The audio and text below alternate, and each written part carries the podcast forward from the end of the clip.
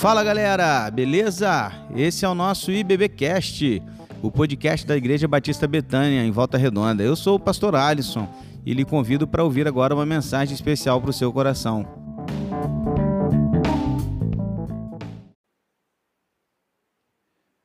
Querido Deus e Pai amado, aqui estamos nessa noite, como da tua igreja reunida. Tua igreja, Deus, que se encontra aqui neste lugar com o desejo, o intuito de adorá-lo, de prestar culto a Ti, Senhor. E culto, quando falamos e pensamos em culto, não há outra maneira de pensar senão naquilo que é o doar-se, que é dar das nossas vidas ao Senhor como sacrifício vivo, santo e agradável. Deus, por isso nos colocamos agora diante do Senhor e já te agradecemos de imediato. Agradecemos ao Senhor, em primeiro lugar, pela vida, pela vida não apenas esta, mas pela vida eterna concedida por Cristo Jesus a todos nós. Obrigado, Deus, pelo teu amor e pelo teu perdão. Obrigado porque o Senhor perdoa as nossas falhas, pecados, imperfeições e fraquezas. Perdoa-nos, ó Deus, e, e continua a te agradecer por isso, porque o Senhor não olha para nós e enxerga apenas os nossos erros e falhas, mas o Senhor olha para nós e olha através de Cristo. E isso, Deus, nos traz uma segurança que nós jamais teríamos se não fosse o Senhor Jesus. Obrigado, Deus, porque o Senhor se importa em se relacionar conosco, mesmo sem merecermos nada disso. Obrigado porque o Senhor nos amou primeiro. Obrigado porque o Senhor tem cuidado de nós. Obrigado porque o Senhor responde às nossas orações. Aliás, obrigado pelo simples fato de nos ouvir. Porque nem isso o Senhor precisava ouvir-nos. Mas o Senhor se faz presente a ponto de inclinar os ouvidos às nossas orações. E a gente te agradece, Deus Obrigado, porque mesmo sendo um, um, um ser maravilhoso e transcendente, o Senhor está conosco. O Senhor se faz Emanuel. Obrigado, Deus. Hoje eu quero apenas te agradecer. Te agradeço. Porque tu és a nossa luz. E o Senhor é o nosso refúgio. Obrigado porque o Senhor é tudo que precisamos. Em nome de Jesus nós oramos. Amém, Senhor. Coisa boa poder agradecer ao Senhor nessa noite juntos, né? E, e olhar assim com, com tanta gratidão para tudo aquilo que Deus tem feito e por quem Ele realmente é. E isso já era suficiente para a gente agradecer a Deus. Quero convidar você a abrir sua Bíblia lá no segundo livro de Samuel, capítulo 22. Hoje nós vamos não ter uma história, hoje nós não vamos ter aqui um, um contexto histórico acontecendo, uma batalha, nós vamos ter no Salmo, aliás, em 2 Samuel, capítulo 22, o Salmo 18. Como assim, pastor? O que você está falando? É, porque se você abrir Salmo 18, você vai ler exatamente o que está em 2 Samuel 22. É o mesmo texto, é, é um cântico de Davi. Algumas pequenas modificações que foram feitas. É, o início, por exemplo, é diferente no Salmo 18, e tem uma frase no versículo 3 aqui que não está no 18, mas são essas pequenas mudanças porque ela foi adaptada para ser um cântico comunitário, um, um, cântico de toda a congregação, um cântico congregacional. E aqui é apenas um cântico de Davi. Então Davi ele coloca muito de si aqui.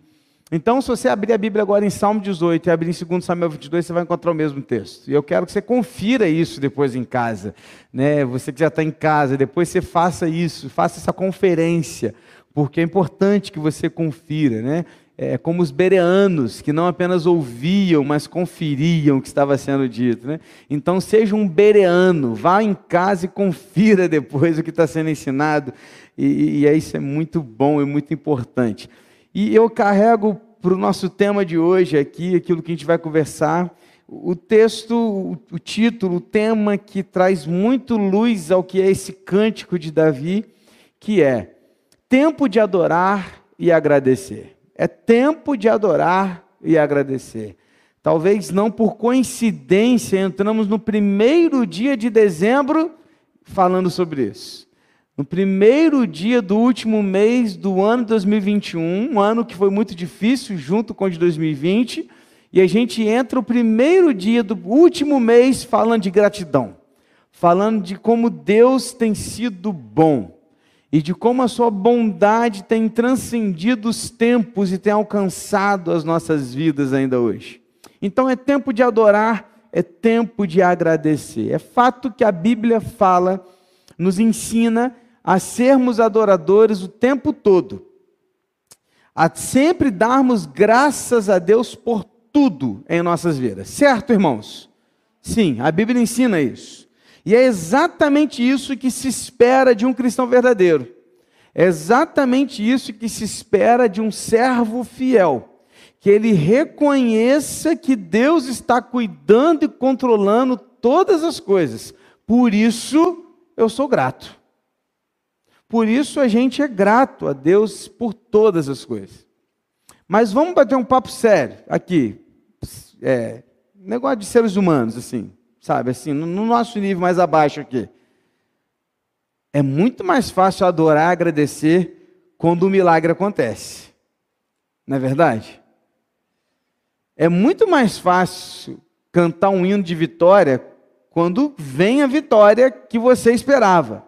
Porque vitória também pode ter duplo sentido. Às vezes o que você achava que era vitória não era. Então, assim, quando é a vitória que você esperava vem, é fácil, né? Agradecer.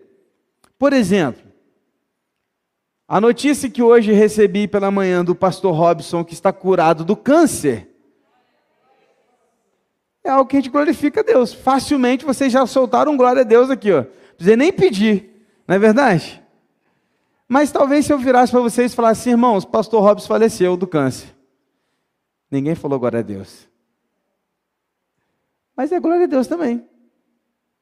Sim ou não? Sim.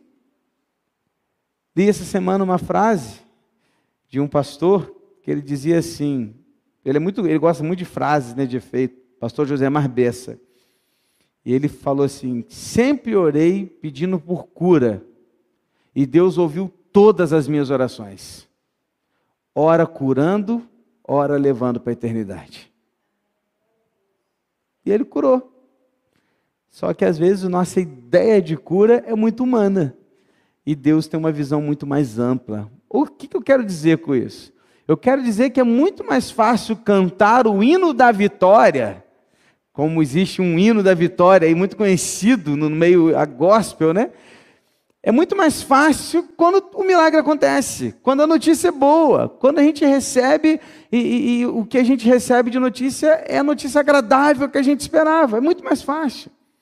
Então, quando eu olho para o segundo, é, para o capítulo 22 de 2 Samuel, eu encontro um cântico de adoração e de gratidão de Davi, que é nesse tempo, quando o milagre acontece, quando a vitória vem. E Davi está aqui para comemorar vitórias nessa hora. Esse capítulo é um capítulo de comemoração de vitórias. Mas Davi também não deixava de agradecer e de adorar nos momentos difíceis. Até porque a gente já viu muito disso aqui. A gente tem acompanhado a vida de Davi já há um bom tempo. E desde que Saul o perseguia e ele precisava ficar escondido, ele estava glorificando a Deus. Sim ou não, irmãos? Sim. E agora a gente encontra no capítulo 22 um cântico escrito por Davi, que foi escrito no momento de agradecer pela vitória mesmo. Porque realmente aqui você vai ver todo o decorrer desse cântico ele comemorando a vitória. Então, algumas coisas que precisam ficar destacadas antes de você ler o texto comigo. Primeiro, quando a gente ler aqui a respeito dos inimigos, quando fizermos a leitura deste capítulo e ele vai citar alguns dos seus inimigos, Davi não vai citar o nome de Saul entre os seus inimigos. Primeiro detalhe. Por que não? Porque embora Saul se considerava um inimigo de Davi, Davi não o considerava um inimigo. Já falamos disso em outros momentos. Segundo detalhe, é pouco provável que este cântico tenha sido escrito logo depois da morte de Saul e o, e o, é, e o início do reinado de Davi lá em Hebron. Então é muito provável que não foi nesse momento aqui, tá? Segundo detalhe é esse. Terceiro detalhe, por que, que parece que não foi aqui? Porque no versículo 51, lá no final do cântico, ele vai destacar a aliança que Deus havia feito com ele a respeito da sua dinastia. E isso só aconteceu depois, não foi exatamente depois da morte de Saul. Ou seja, isso só poderia ter sido escrito depois que Deus havia revelado isso para Davi. Então, parece-me que não foi exatamente logo depois da morte de Saul. E também fica claro que Davi escreveu esse texto antes de cometer os pecados contra Batseba e Urias e o próprio Deus, porque ele reconhece que os seus pecados foram contra Deus.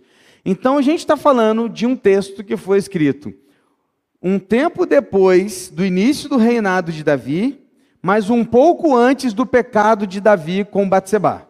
Beleza? Então esse cântico está aqui nesse intervalo.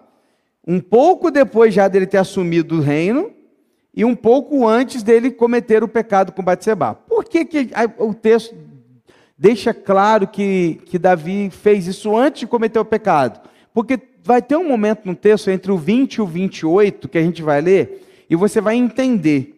Porque nesse momento, Davi ele se considera um homem íntegro, é, santo e tudo, ele não destaca o seu pecado, e depois que ele pecou com Batseba, ele, né, ele se tornou um outro homem. Então, nesse momento, você vai entender que, por causa dessa razão. Por fim, o último detalhe que eu queria deixar para você é que este cântico enfatiza aquilo que Deus fez por Davi em sua graça e misericórdia. Então, o último detalhe é esse. Embora o cântico destaque vitórias de Davi sobre povos e reinos, sempre que Davi faz isso, ele destaca no poder de Deus e não na sua própria força. Ou seja, este cântico existe para dizer que toda a prosperidade, toda a vitória e tudo de sucesso que Davi teve pertence a Deus. Amém? Beleza. Dito isso, vamos para a leitura do texto. Vem comigo que nós vamos ler esse capítulo inteirinho hoje. Esse é um daqueles textos que eu acho que vai ser a segunda vez que eu vou falar isso com você no decorrer desses estudos de Samuel. Que eu pensei em passar direto por ele, só destacar algumas coisas, mas eu entendi que era importante tratá-lo como um todo, tá? Então vamos lá, nós vamos ler esse capítulo inteiro. Vamos começar dos versículos 1 a 19. Davi falou ao Senhor as palavras deste cântico no dia em que o Senhor livrou das mãos de todos os seus inimigos e das mãos de Saul e ele disse: aqui começa o cântico. O Senhor é minha rocha, a minha fortaleza, o meu libertador, o meu Deus, o meu rochedo em quem me refugio, o meu escudo, a força da minha salvação, o meu alto refúgio. Ó oh Deus, tu me salvas da violência. Invoco o Senhor, digno de ser louvado, e serei salvo dos meus inimigos.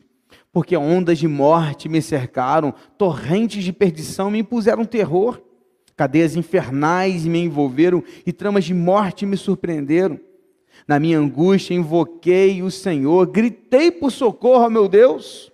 Do seu templo ele ouviu a minha voz e o meu clamor chegou aos seus ouvidos. Então a terra se abalou e tremeu. Vacilaram também os fundamentos dos céus e se abalaram, porque ele estava irado. Das suas narinas subiu fumaça e fogo devorador saiu da sua boca. Dele saíram brasas ardentes, e ele, e ele baixou os céus e desceu, e teve sob os pés densa escuridão. Cavalgava um querubim e voou, foi levado sobre as asas do vento, por abrigo pôs ao redor de si trevas, ajuntamento de águas, nuvens dos céus. Do esplendor que diante dele havia, brasas de fogo se acenderam.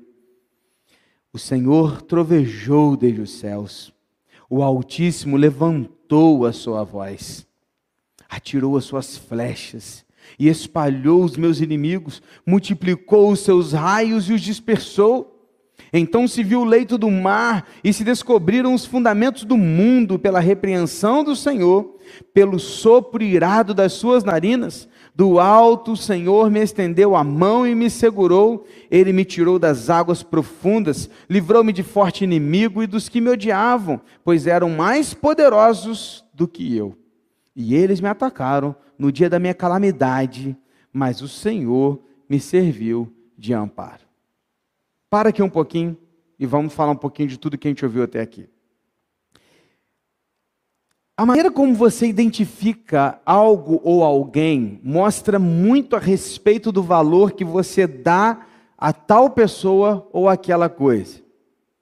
Por exemplo, tem gente que diz assim: meu pai é meu porto seguro. Já ouviu frases como essa? Meu pai ou meu marido ou alguém assim? Isso mostra o quê? Que se der algo errado na vida desta pessoa, a primeira pessoa para a qual ela vai correr é o seu pai. Porque o pai dela é o porto seguro. Então, se deu onda na vida e deu ruim, ela vai para o porto seguro. Porto seguro é o pai dela. Isso diz muito a respeito de como ela entende ser o pai dela e como o pai se mostra para ela. Por exemplo, outros dizem: minha mãe é um doce de pessoa. Isso demonstra que a mãe é o quê? É um amor de pessoa, que ela faz tudo para agradar. Ainda tem gente que diz assim: meu chefe é um ogro. Quando você identifica o seu chefe como um ogro, isso significa que ele é um cara ríspido, grosso e não mede palavras para falar. E isso resulta em evitar problemas com ele. Logo, você vai trabalhar um pouquinho melhor para não ter dificuldade de ter que enfrentar a fera. Mas por quê? Porque você o identifica assim. Por que, que eu estou te dizendo isso? Porque a forma com a qual a gente.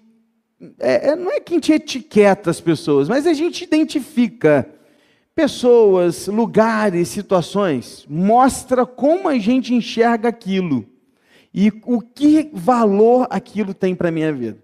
Por que, que eu estou começando a falar isso para você? Porque Davi começa o seu cântico assim: O Senhor é a minha rocha a minha fortaleza e o meu libertador. Percebeu? Davi começa colocando a, a sua, o seu olhar para quem Deus era, no sentido do que Deus também representava para ele naquele momento específico. E Davi começa louvando ao Senhor por quem ele é. Claro que que Davi, aqui, em toda a sua vida de fuga e, e, e de todo o seu exílio, fugindo de Saul e, e tantos outros momentos, é claro que Davi esteve em momentos em que ele precisava estar numa rocha. E no deserto ele fugia para uma caverna que possivelmente era feita de uma rocha. E ele se escondia atrás de uma rocha. E ele subia até o topo de uma rocha, ou seja, a rocha era uma visão, uma imagem que ele tinha na mente de um lugar seguro.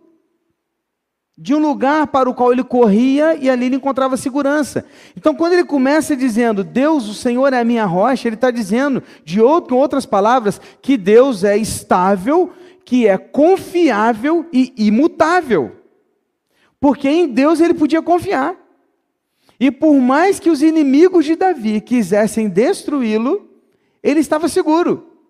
Por quê? Porque o Senhor era a sua rocha. Lembra lá em Mateus, quando Jesus termina de falar sobre Sermão do Monte? E no finalzinho do Sermão do Monte ele fala assim: aquele que ouviu e pratica, ele é como aquele que constrói a sua casa na rocha. Porque aí vai vir chuva, vai vir tempestade, vai vir ondas e não vai derrubar. Mas aquele que ouve essas palavras e não as pratica é como aquele que construiu sua casa na areia. E quando se constrói na areia, o vento bate, a, a, a chuva vem e logo a casa cai. Isso não tem nada que ver e não tem relação com família. Às vezes a gente usa esse texto para pregar sobre família. Mas o que Jesus está dizendo aqui é que aquele que ouviu o sermão do monte e pratica, ele é como alguém que construiu sua casa na rocha. É isso que ele está dizendo. Ok? Fecha aspas e volta para cá, porque eu só estou querendo exemplificar para você a questão da rocha. O que, que a gente aprende aqui? Que Davi entendia que toda a sua segurança estava em Deus. Gente, isso aqui faz muito sentido. A nossa vida muda quando a gente entende que a nossa segurança não está em outra coisa senão no Senhor. E de que o Senhor é como uma rocha, imutável, seguro, estável, não muda. Depois de dar o exemplo da rocha, ele vai falar algumas coisas mais voltando-se, né? não vou ficar lendo de novo o texto, tá? Voltando-se para essa imagem da rocha, e depois ele traz uma outra imagem, ele traz a imagem da torrente. O que é uma torrente? É uma chuva muito forte que desce uma torrente de água, tá? Então, quando ele fala de torrente, ele começa a pensar de outra maneira. Possivelmente Davi também viu muitas dessas tempestades enquanto estava no deserto que transformavam os leitos de secos de riacho em torrentes intensas. Tem um salmo, que agora me fugiu o número, se eu não me engano é o 146, não, não é 146, 126, 46, não, não vou lembrar agora. Ele fala das torrentes do Negueb. Esqueci o número agora. Eu já preguei umas três, quatro vezes, eu amo esse salmo.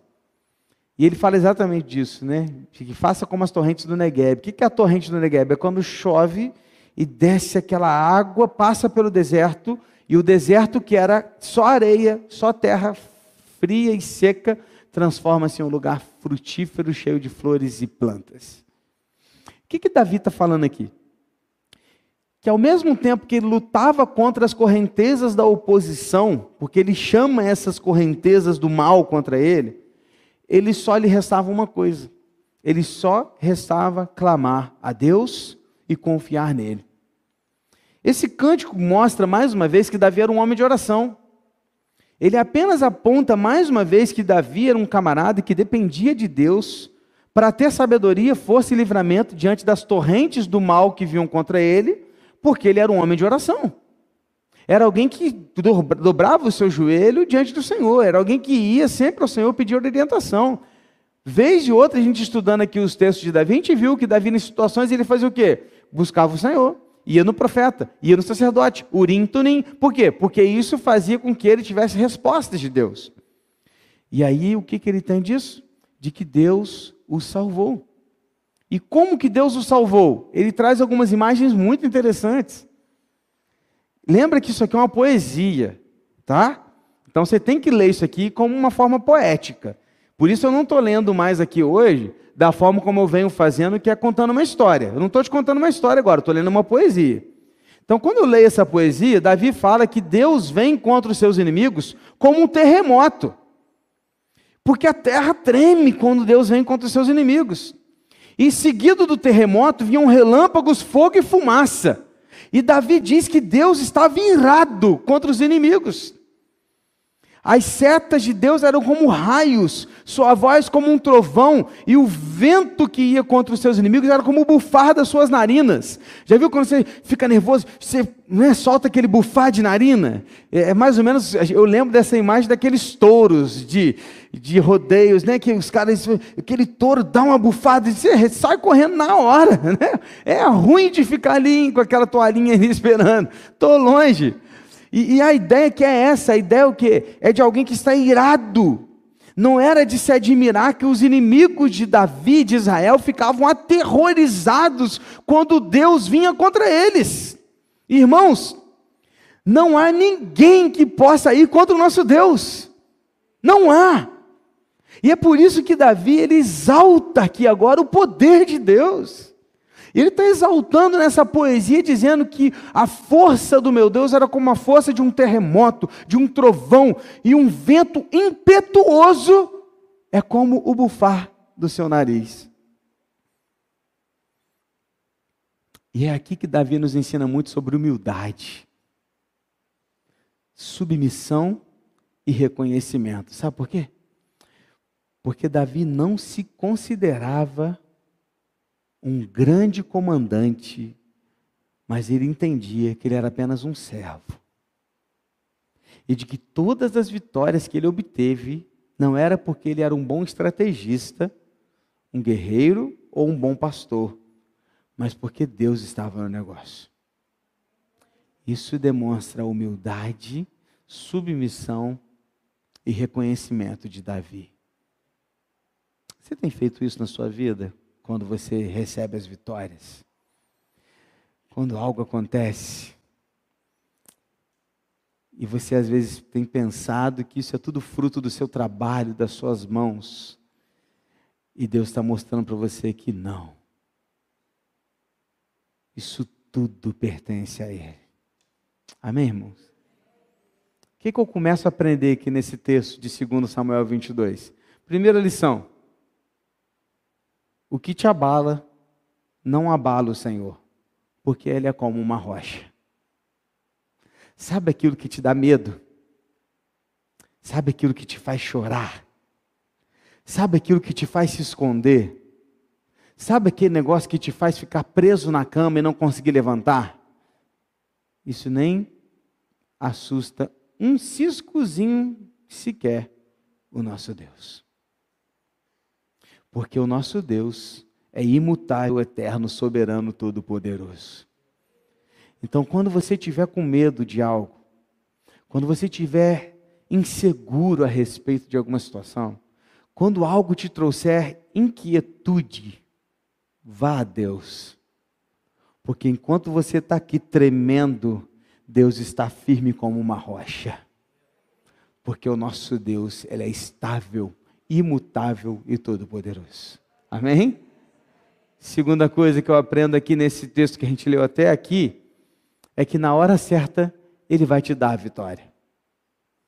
Teve um momento certo que Deus veio como um terremoto com relâmpagos, fogo e vento impetuoso. E quando Deus age, ninguém pode impedir. Agindo Deus, quem impedirá? Agora, não foi assim não. O cântico relata algo que durou anos. Há dez anos, ou próximo de dez anos, Davi fugia de Saul. Depois de dez anos, por sete anos, Davi ficou só como rei em Hebron, tentando conquistar os outros povos, lutando contra um monte de povos, moabitas, filisteus, um monte lá, tudo indo contra ele. Não foi assim, não, irmãos. Sabe o que, que Davi demonstra aqui? Que ele clamou, porque ele estava diante das correntezas do mal, e as correntezas do mal estavam vindo contra ele. E por 10, 12, 14 anos ele estava lutando contra essas correntezas. E por todo esse tempo ele clamava, clamava, clamava e clamava a Deus. E teve um dia que Deus veio como um terremoto, como um trovão, um relâmpago e resolveu o problema.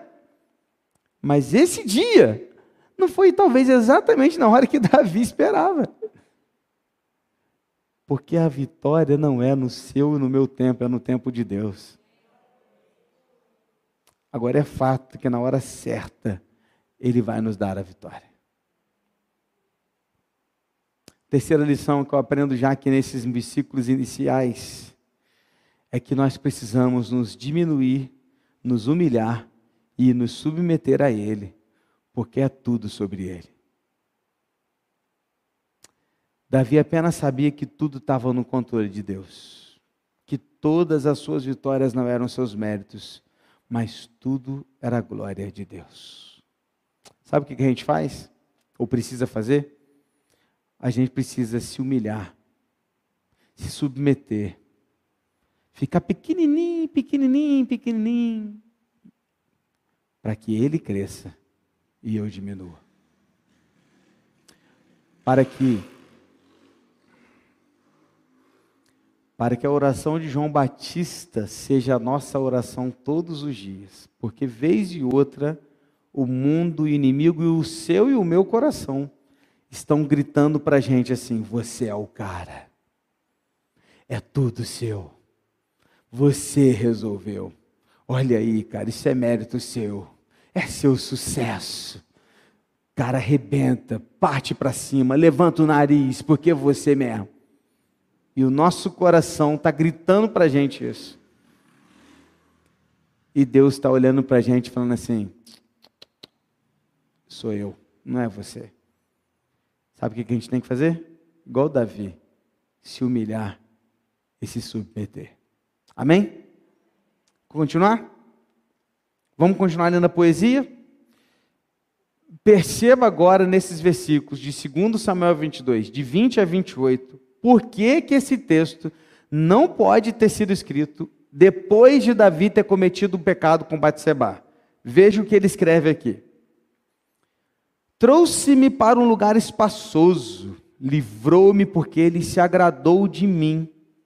O Senhor me retribuiu segundo a minha justiça, recompensou-me conforme a pureza das minhas mãos, pois tenho guardado os caminhos do Senhor e não me afastei perversamente do meu Deus, porque todos os seus juízos estão diante de mim e não rejeitei os teus preceitos.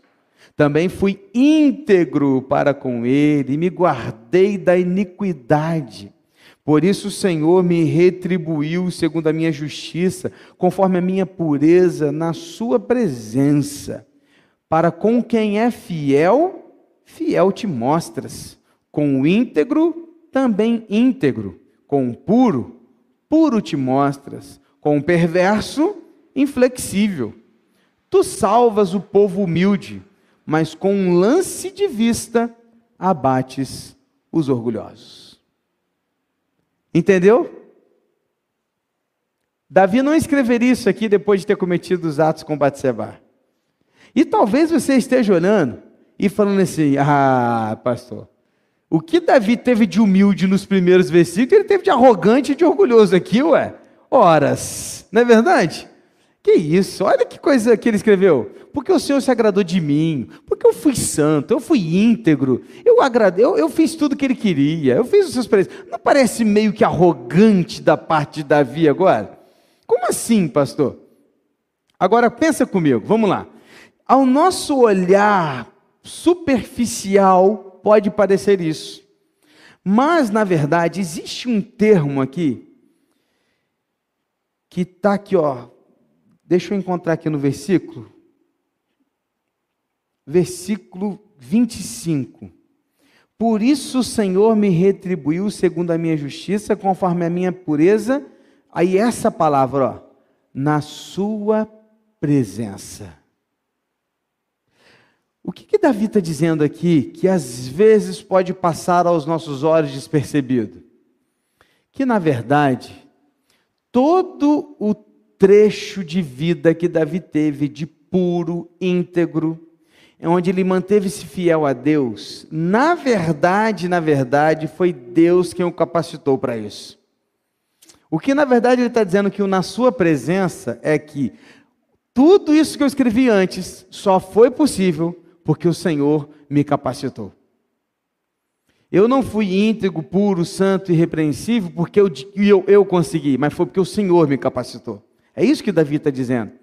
Então, o que Davi, na verdade, está aqui fazendo? Ele está louvando a Deus por capacitá-lo para que ele tivesse uma vida irrepreensível, mesmo em meio a situações perigosas e desconfortáveis. E entenda, meu irmão, que isso aqui não significa que Davi está se considerando alguém perfeito. Não é isso.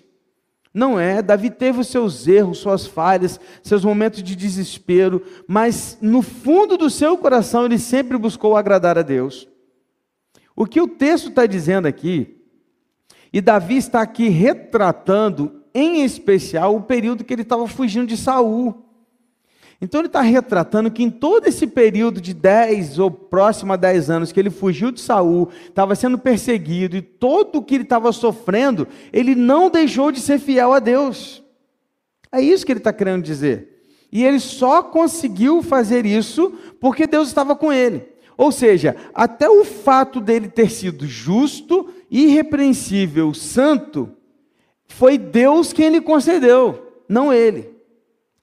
Ficou claro? Amém? Então, meus irmãos, o que, que eu aprendo aqui? É que Davi, na verdade, ele entendia a respeito da aliança que Deus havia feito com ele e com Abraão lá atrás. Por isso ele escreveu aqui que quem é fiel, o Senhor também é fiel. Quem é íntegro, o Senhor também é íntegro. Mas quem desobedece, Deus pune. Por quê? Porque foi a promessa que ele havia feito. Se o meu povo se mantiver fiel a mim, eu vou dar paz, eu vou trazer chuva, vou trazer. Não foi isso? Ou seja, o que na verdade Davi está dizendo é o seguinte: Davi não ignorava o caráter e a aliança de Deus. Davi não estava afim apenas de usufruir das promessas, mas antes de usufruir das promessas, ele queria se manter íntegro e fiel ao seu Deus. Porque ele entendia que as promessas só se cumpririam se ele se mantivesse fiel. Porque antes da promessa existe um compromisso. O que a gente não entende muitas vezes é isso. Se ignorarmos o caráter e aliança de Deus, jamais conseguiremos nos apropriar das suas promessas. Que lições eu tiro aqui desses versículos que a gente leu? Eu estou separando por bloco e estou trazendo algumas lições, tá? A quarta lição do estudo e a primeira desse bloco. Deus conhece as intenções dos nossos corações. Guarda isso. Deus conhece a intenção do seu coração. Davi não foi perfeito, ele errou feio em vários momentos, mas o coração dele ansiava por fazer a vontade de Deus. Isso não é desculpa para pecar, tá? Até porque Deus conhece o seu e o meu coração. Então, se a gente entende isso, a gente entende que o que eu fizer a partir da vontade do meu coração, Deus sabe o que eu estou fazendo. Por quê? Porque às vezes a gente erra querendo fazer o certo. Já aconteceu com você? Você queria acertar e aí você acaba falando uma palavra errada, ou no momento errado, ou no lugar errado, ou com a pessoa errada e deu ruim. Já aconteceu com você? Mas o, o desejo do seu coração era ser um cara, cara, você queria ajudar, mas aconteceu errado. Acontece às vezes, né? A gente vai dar um conselho, a gente vai dar uma palavra, a gente vai né, ajudar a pessoa, a pessoa não entende. Mas o que? O desejo do coração foi bom. E às vezes é isso que Deus está falando com você. Olha, eu conheço o seu coração. Eu sei a motivação de você estar aqui. Eu sei por que você veio aqui hoje. Eu sei se você veio ou não interessado em falar comigo ou me ouvir hoje. Talvez o seu interesse em vir aqui não nem tenha sido esse. E ele sabe. Ele sabe. Porque Deus ele conhece a intenção dos nossos corações. Quinto, a segunda lição desse bloco aqui do 20 ao 28. Não queira se apropriar das promessas sem se comprometer com a aliança e o caráter de Deus. Vou repetir. Não queira se apropriar das promessas sem se comprometer com a aliança e com o caráter de Deus. Saul tentou fazer isso e se deu mal. Queria usufruir das promessas, mas não queria cumprir a aliança. Se deu mal. Sansão também, outro exemplo um camarada que queria usufruir da promessa, mas não cumpriu com, o seu compromisso, não foi comprometido. Tantos outros que a gente poderia ficar citando. Tem muita gente querendo usufruir das promessas de Deus, mas não querem se comprometer com a sua aliança e com seu caráter. Davi entendeu isso e por isso foi chamado um homem segundo o coração de Deus. Preste atenção. Se você só busca Deus por causa das bênçãos que Ele pode te dar, cuidado. Porque não é disso que se trata o cristianismo. Antes de usufruir daquilo que ele pode te dar, comprometa-se com quem ele é. Isso é aliança. Isso é aliança feita com Deus. Tenha comprometimento com o Senhor. Depois, naturalmente, você vai usufruir das promessas do Senhor. Amém? Deixa eu ler com você o versículo 29. Diz assim: Tu, Senhor, és a minha lâmpada, o Senhor derrama luz nas minhas trevas. Aqui está uma ideia da bondade de Deus sobre o seu povo, em mantê-lo vivo. Porque a ideia da lâmpada é a ideia daquele que está iluminando, aquele que traz luz. Então Deus também iluminou Davi, revelando-lhe a sua vontade. E olha que interessante. Porque Salmo 119, 105 fala que lâmpada para os meus pés é a tua palavra e luz para o meu caminho, certo? E ao mesmo tempo também a gente vê lá na frente Jesus usando esse exemplo também da luz, da lâmpada, que não se acende uma lâmpada e se esconde, mas a lâmpada tem que estar vista. Por isso ele diz que vós sois a luz do mundo. A ideia de que a gente ajuda a iluminar. Lembra do holofote da igreja que eu falei domingo agora de manhã? Domingo passado de manhã eu falei que a igreja é o holofote que aponta para Cristo. Lembra?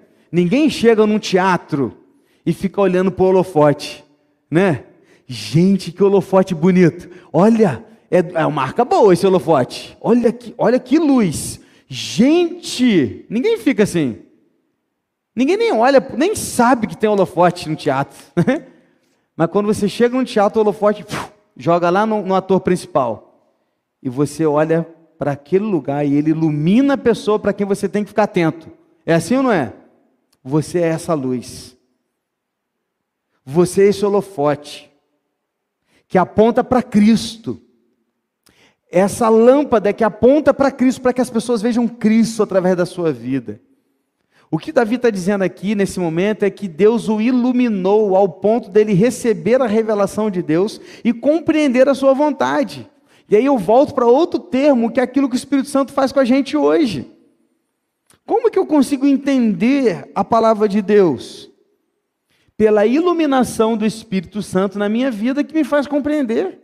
É luz. Amém, irmãos? Então o Espírito Santo é a luz aqui, ó, que está me ajudando a, a entender o texto. Sem o Espírito Santo eu não entendo. Ou seja, Davi só conseguiu ser quem ele foi, porque havia Deus iluminando o seu caminho e a sua vida. Então é disso que ele está dizendo. Ele entendeu a respeito disso. Continuando, versículo de 30 a 35. Pois contigo posso atacar exércitos, com meu Deus eu salto muralhas. O caminho de Deus é perfeito, a palavra do Senhor é confiável, ele é escudo para todos que nele se refugiam. Pois quem é Deus além do Senhor? E quem é rochedo a não ser o nosso Deus? Deus é a minha fortaleza, a minha força, e Ele aperfeiçoou o meu caminho. Ele deu aos meus pés a ligeireza das corças e me firmou nas minhas alturas. Ele treinou as minhas mãos para o combate, tanto que os meus braços vergaram um arco de bronze. O retrato dessa passagem mostra um guerreiro valente e que nada o impede de vencer. Desde o 30 ao 35, você está vendo aí, ó, ele falando: eu, eu, ataco exércitos, o meu Deus é perfeito, ele é meu escudo, quem é além do Senhor, ele é o meu refúgio, minha fortaleza, ele me aperfeiçoou o meu, o meu caminho, eu, eu, sou tão ligeiro quanto a corça, ele treinou, ou seja, ele deu capacidade, toda unção que Davi precisava para vencer todas as batalhas. Davi entendia que o seu corpo pertencia a Deus que ele era sim um guerreiro talentoso, ele não, ele não, ele não deixava de entender isso. Ele sabia que ele era um guerreiro talentoso, que ele tinha talento. Mas o seu talento não o faria vencer todas as batalhas. E ele só venceu o que venceu porque o poder da unção do Senhor o capacitou para ser vitorioso. Deus fortaleceu os braços de Davi de tal maneira que ele vergava um arco de bronze para atirar flechas com grande poder. Eu não tenho noção de quanta força precisa fazer para envergar um arco de bronze. Porque eu te confesso que se tiver um arco de madeira, eu não vou conseguir envergar. Quanto mais o de bronze, né, Geraldo? Tu imagina, não é um negócio fácil. E Davi reconhece: eu só consigo fazer isso porque Deus me capacitou. Você acha que era fácil carregar a espada do gigante Golias? E Davi usou a espada dele. Por quê? Porque Deus o capacitou. Sabe o que eu quero dizer para você? Na força do Senhor, Davi foi invencível. Invencível porque Deus estava com ele. Querido, presta atenção, a outra lição que eu quero destacar para você é essa. Seu talento te faz bom, mas a unção de Deus te faz invencível. Não é sobre o que você sabe fazer ou sobre a sua força, é sobre o Deus que habita no seu coração. Às vezes a gente esquece disso, irmãos. Quantas vezes a gente duvida do poder do nosso Deus? Quantas vezes nós nos consideramos incapazes, inaptos, fracos, uns fracassados, olhamos para alguns desafios e não cremos que Deus pode fazer o impossível, e então começamos a duvidar de que Deus pode fazer aquilo que só Ele pode fazer. Não conseguimos enxergar as coisas com os olhos da fé, só conseguimos olhar aqui de frente do, do nosso palmo, mas não conseguimos ir além daquilo que os olhos podem ver. Deus tem falado isso conosco, irmãos, desde a conferência. Precisamos estar prontos para o que Deus quer fazer através das nossas vidas. Grandes coisas estão por vir, e isso é para a glória de Deus. Não se esconda, não se omita, não fique para trás. Se Deus mandar, faça. Às vezes a gente esquece, irmãos, o poder que está sobre as nossas mãos não é nosso, é do Senhor. Todo o poder nos foi dado por Jesus Cristo. Você imagina Jesus olhar para os seus discípulos e falar assim: viram o que eu fiz? Vocês vão fazer coisas ainda maiores. Você está entendendo, meu irmão? Eu não posso olhar para a igreja de Cristo e ver a igreja abatida. Eu não posso olhar para a igreja de Cristo e encontrar na igreja de Cristo uma igreja desanimada, uma igreja sem ânimo, sem fôlego, sem disposição para fazer o impossível. Nós precisamos estar prontos para isso, meus irmãos. Nós temos um grande desafio, uma grande obra pela frente. Nós vamos entrar nessa obra agora em dezembro. Já tem data marcada, dia 13 de dezembro. Nós vamos começar essa obra aqui. Já está marcado com o pessoal da estaca, o pessoal do, da base. Já está tudo pronto, preparado, programado para o início. E vou te dizer uma coisa: a gente não tem dinheiro para fazer tudo, não. Não tem. Mas eu vou te dizer uma coisa do meu coração que eu tenho sentido de Deus. Se vai ser, se não vai ser, eu não sei. Mas eu tenho, todos os dias eu acordo pensando que eu vou terminar, nós vamos terminar essa obra em um ano. Eu fico pensando, cara, que loucura. Não é possível. Mas não é possível mesmo, não, gente. Não é possível. E quem disse que é para ser possível? Se fosse para ser possível, a gente mesmo fazia. A obra não é nossa, não, a obra é de Deus. Por isso que tem que ser impossível. Está entendendo? Eu não sei como, mas Deus vai fazer.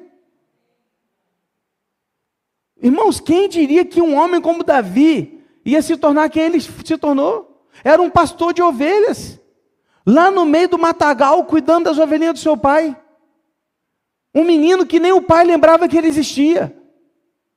Quando Samuel chega lá, pergunta, me mostra seus filhos, ele vai mostrando um por um, um por um, acabou, acabou. Aí Samuel falou, mas não tem nenhum, mas não? Não, tem mais um. Você vê, nem o pai dele lembrava dele. Olha quem Davi se tornou. Você acha mesmo que é só por causa de Davi? Você acha mesmo que é porque ele era o cara, o super-herói? Não. Não é por causa de Davi, é por causa do Deus que habitava em Davi, da missão que ele tinha para ele. E tudo isso aqui é para a glória dele, irmãos.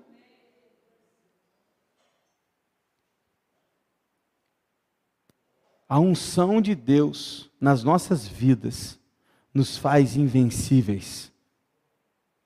Isso aqui não é para te colocar aqui com um papo de prosperidade, que você vai vencer tudo na vida, que você nunca vai sofrer. Não é isso, não, irmão. Eu estou falando de obra de Deus, tá? Estou falando de reino de Deus. Então não confunda as coisas.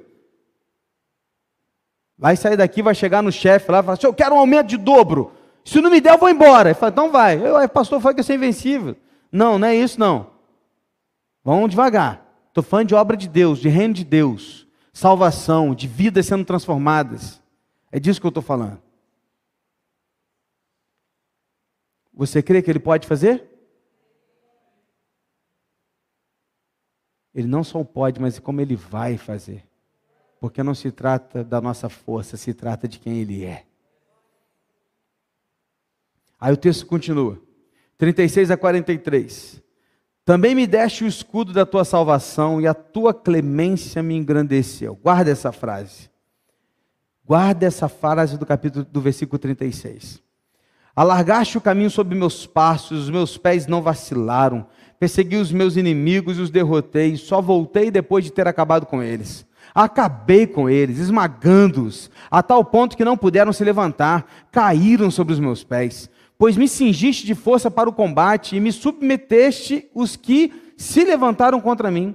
Também puseste em fuga os meus inimigos e os que me odiavam os exterminei. Olharam, não, mas não houve quem os salvasse. Olharam para o Senhor, mas ele não respondeu. Então o mal perdão, então os moí como o pó da terra, e esmaguei-os como a lama das ruas, os amassei. A gente lê isso aqui e tem gente que fala assim: que isso, pastor? Que, como é que Davi era ruim, né? Olha, comemorando aqui, eu venci eles mesmo, eu parti para dentro, exterminei, pisei neles, ficaram aos meus pés. Querido, não fica olhando isso não, sabe por quê? Isso aqui é obra de Deus.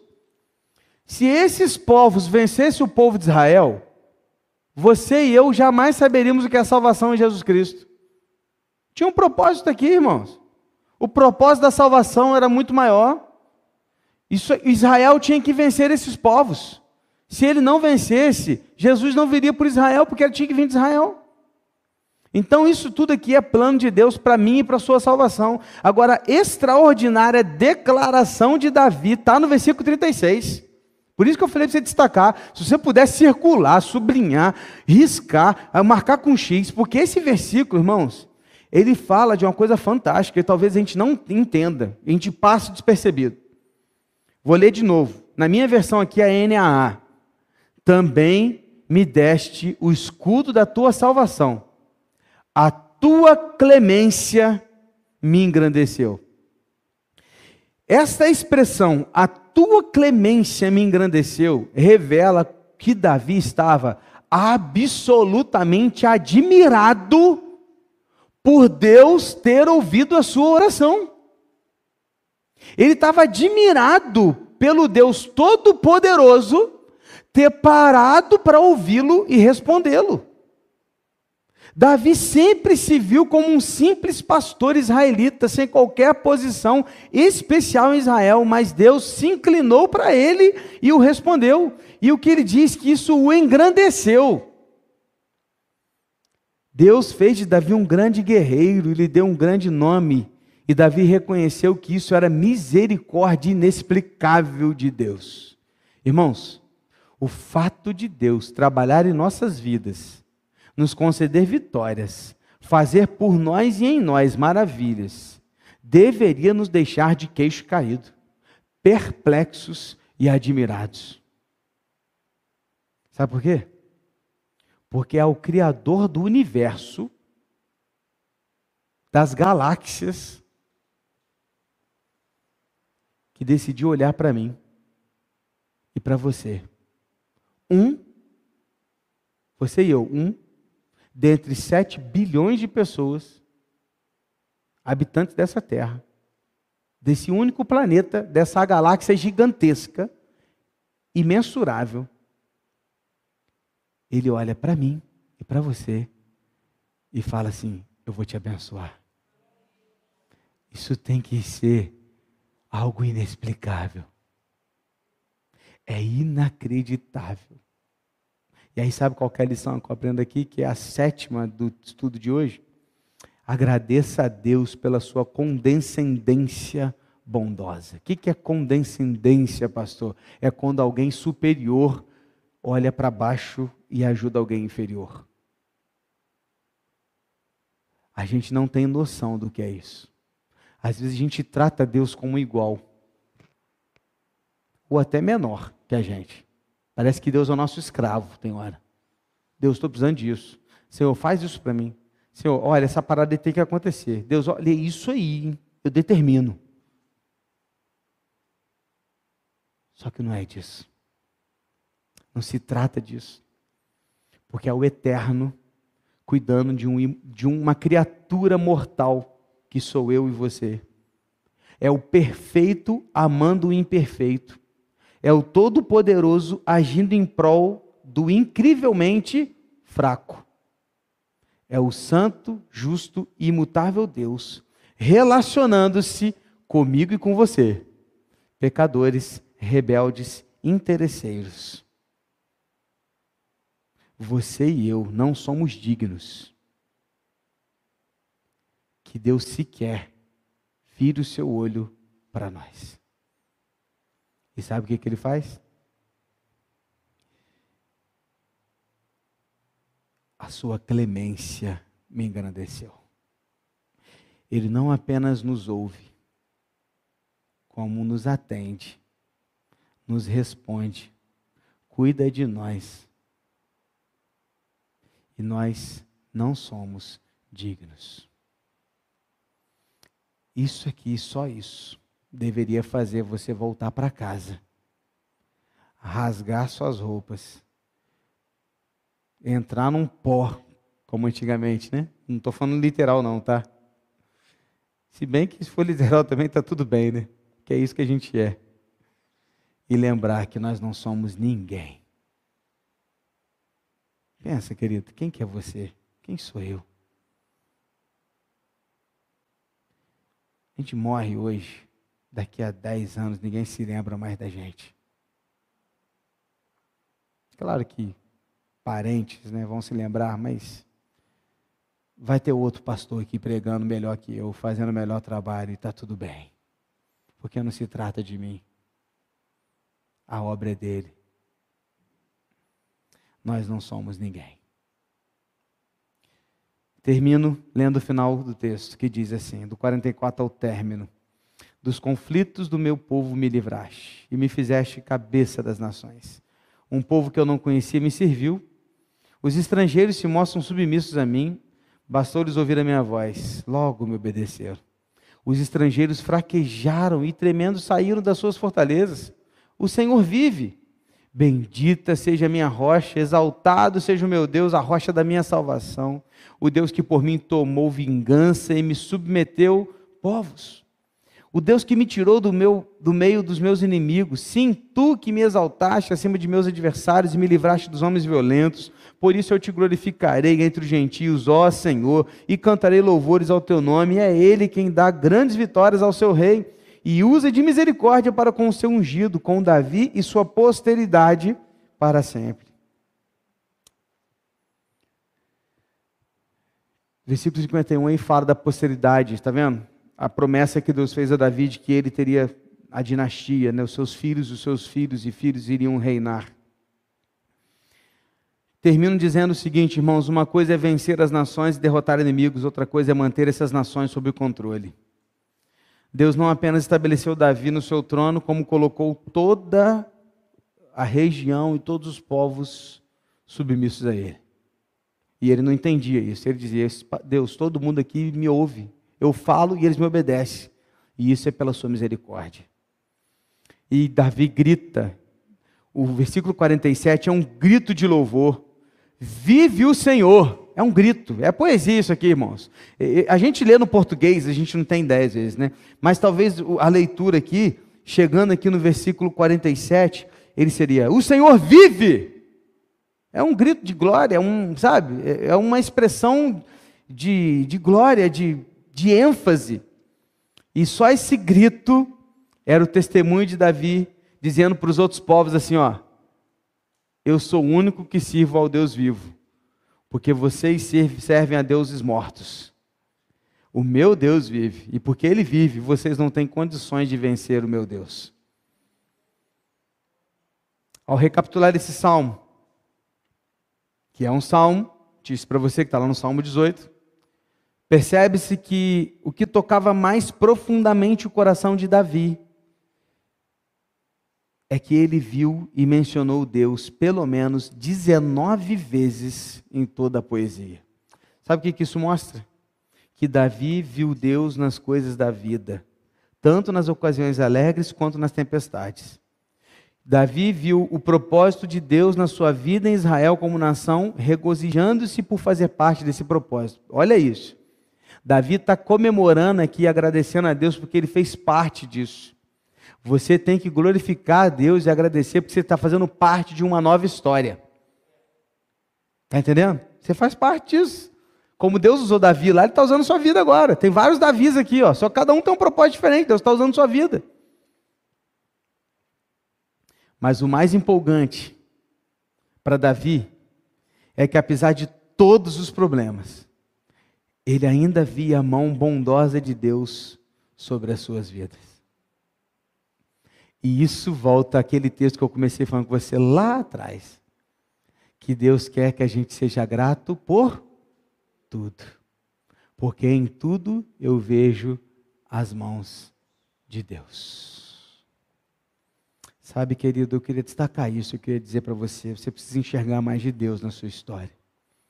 Você precisa enxergar mais de Deus na sua vida. Você precisa enxergar mais de Deus em tudo que você tem feito e tudo que você não tem feito. Precisamos agradecer mais a Deus pelo simples fato dele querer se relacionar com a gente. Porque só isso já é admirável e inacreditável. Pai, ensina-nos a, a enxergar o Senhor em tudo. Ensina-nos a enxergar o Senhor nas coisas mais simples até as mais complexas. Deus ajuda-nos a reconhecer isso, porque o Senhor está. Quando a folha cai ou quando a flor brota, o Senhor está. Porque nada disso existe se não fosse o Senhor.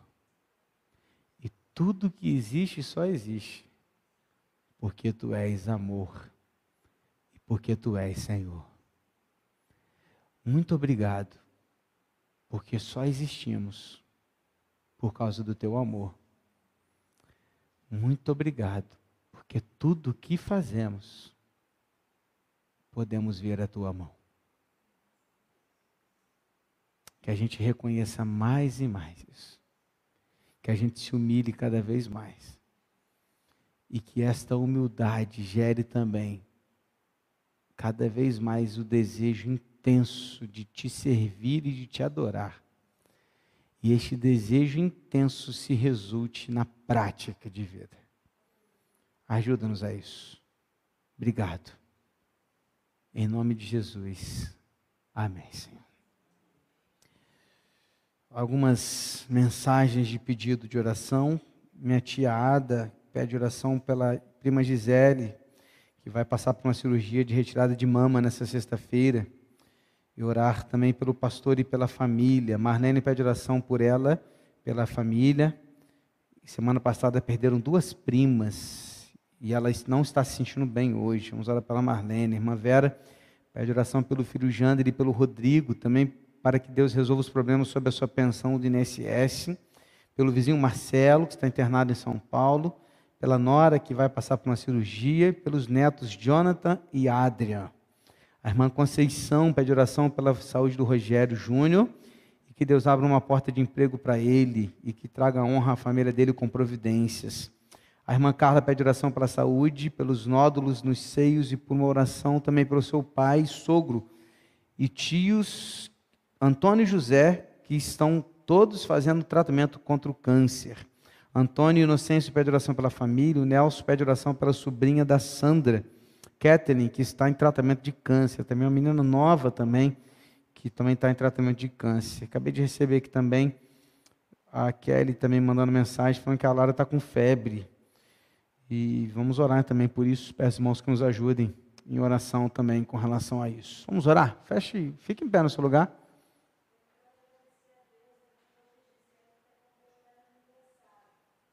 Que legal, que bênção. Vamos orar então em gratidão pela Gisele, filha da Marta, que hoje também está completando o aniversário. Gisele, parabéns. Deus abençoe sua vida.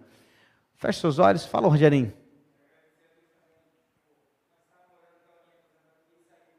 Glória a Deus. Aí, que bênção.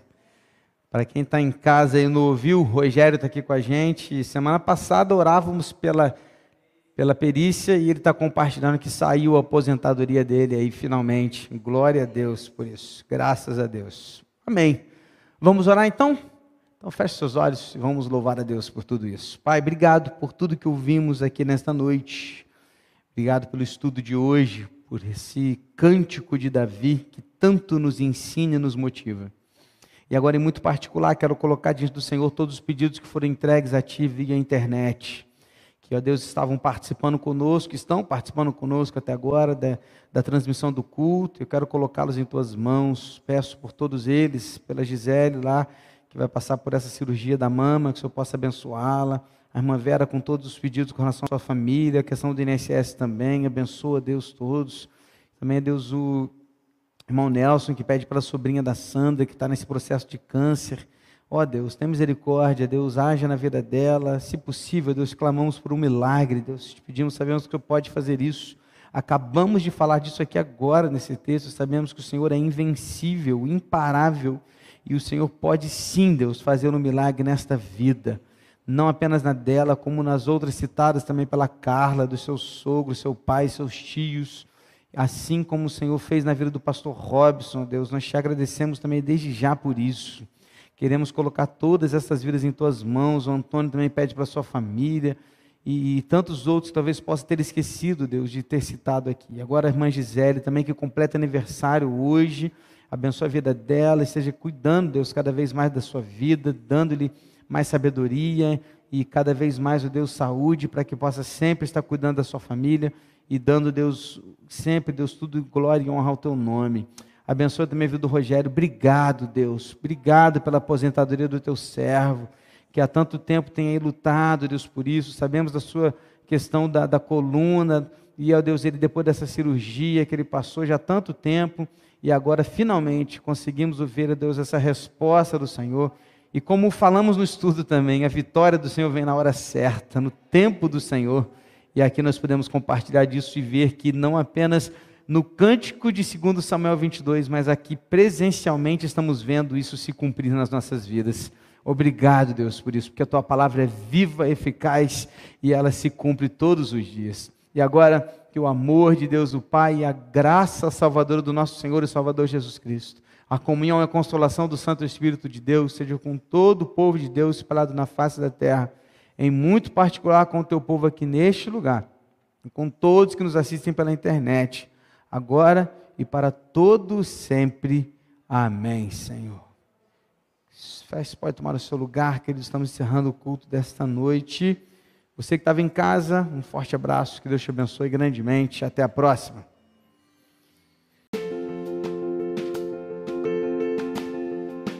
E esse foi o nosso podcast de hoje. Siga nossa igreja nas redes sociais e compartilhe também esse podcast com mais pessoas. Venha nos fazer uma visita na Rua Manuel Bandeira, número 53, São Luís, Volta Redonda, Rio de Janeiro. Um abraço e até mais.